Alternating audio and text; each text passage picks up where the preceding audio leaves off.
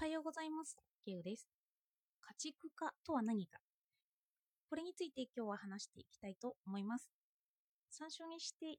いるのは、昨日に引き続き、善と悪のパラドックス、リチャード・ランガム著です。筆者は家畜化という言葉を生涯の間に飼いならされるのではなくて、遺伝的適応の結果として上場になるという意味で使用しています。私はこの本の紹介を受けたときに面白そうだなと思った内容は家畜化するとある一定の現象が出てくるということなんですよね。それを狐を例に紹介していきたいと思います。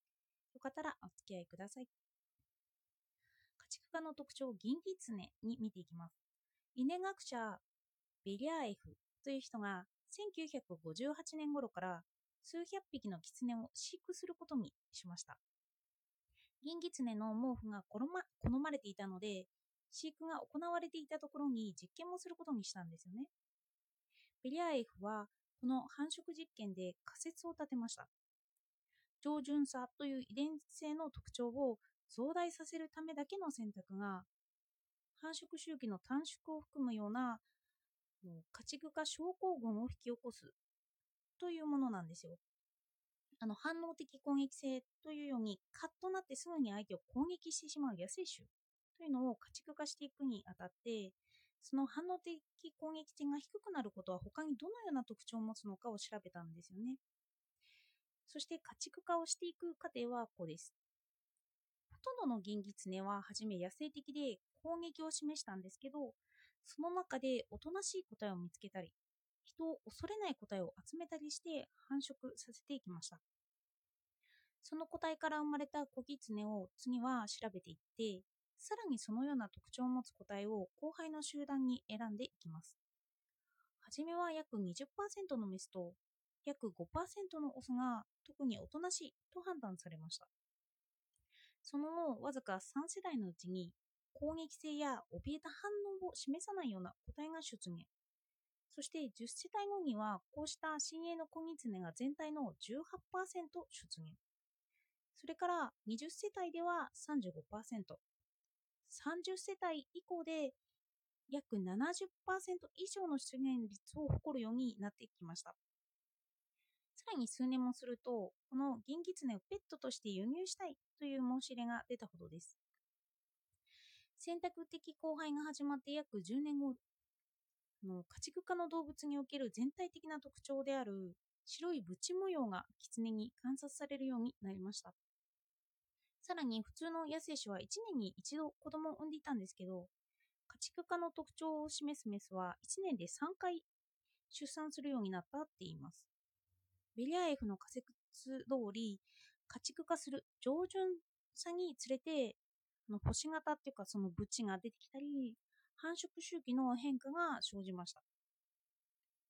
家畜化症候群の特徴として、上順になることは反応的攻撃性、あのカッとなって攻撃するを低下させていくことだと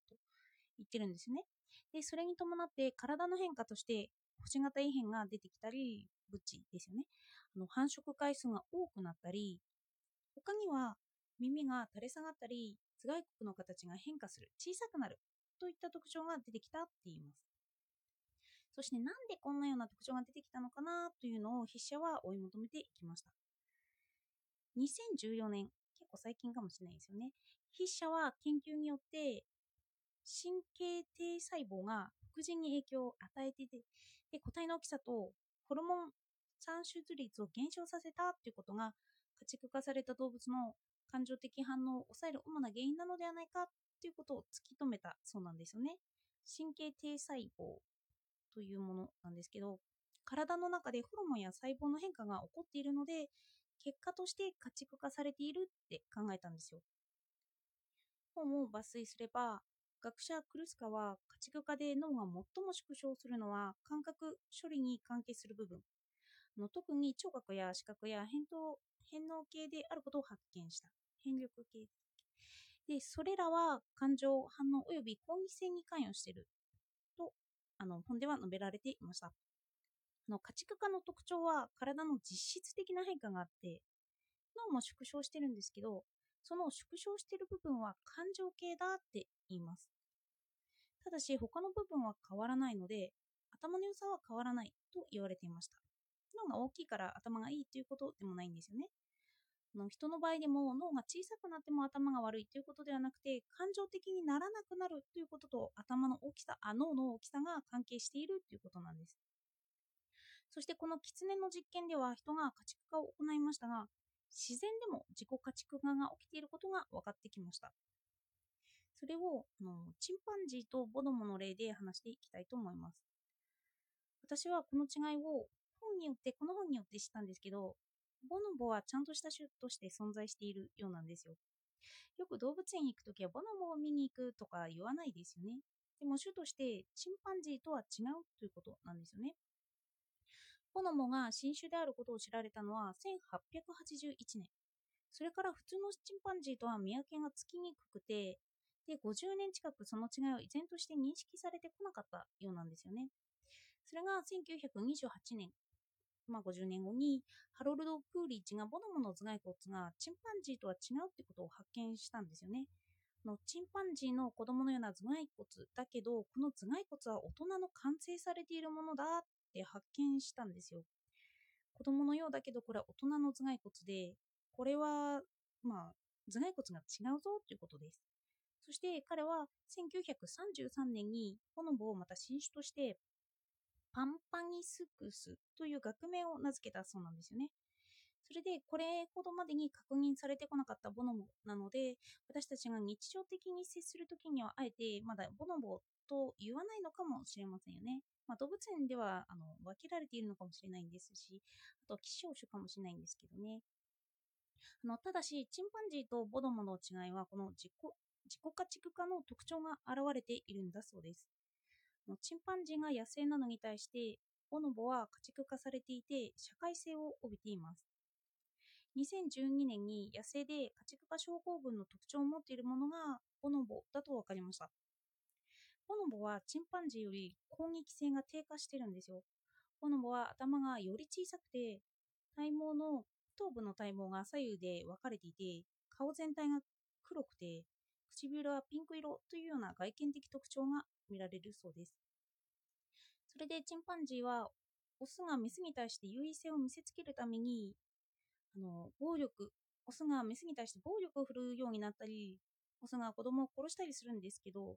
ボノボにはあまりこういうような特徴は見られないそうなんですよね。ボノボはこの生殖の争いである交尾を他の仲間と仲良くする手段として使ったりそれを遊びに取り入れていたりするそうなんですよ。全体的な家畜化のまとめとして、あの、まあ、こういう反応が体に出てくるんだということなんですよね。遺伝的に調べたり、特徴からして調べると、こういう傾向を示しているから、この人は、あの、この種は自己家畜化してるんだとか、家畜化症候群の特徴があるんだということがわかるということです。これが人間に適用された時あの遺伝子解析から自分の性格や特徴がわかるっていうのはちょっと怖いような気もしますよね。筆者は人間の祖先のホモ・サピエンスを家畜化症候群にかかった種として見ています。ホモ・サピエンスが社会性を帯びて、その中で平和に暮らせていることは今の世の中において、そちらの方が生存確率的に選択されてきたのかもしれません。顔が小さい人が好ましかったり、おとなしい人が好ましかったり、無意識に遺伝子レベルで好みがあるのかもしれないなと思いました。あの私たちは知らないけど、なんかこの人が好きとかありますよね。では、お聴きいただいてありがとうございました。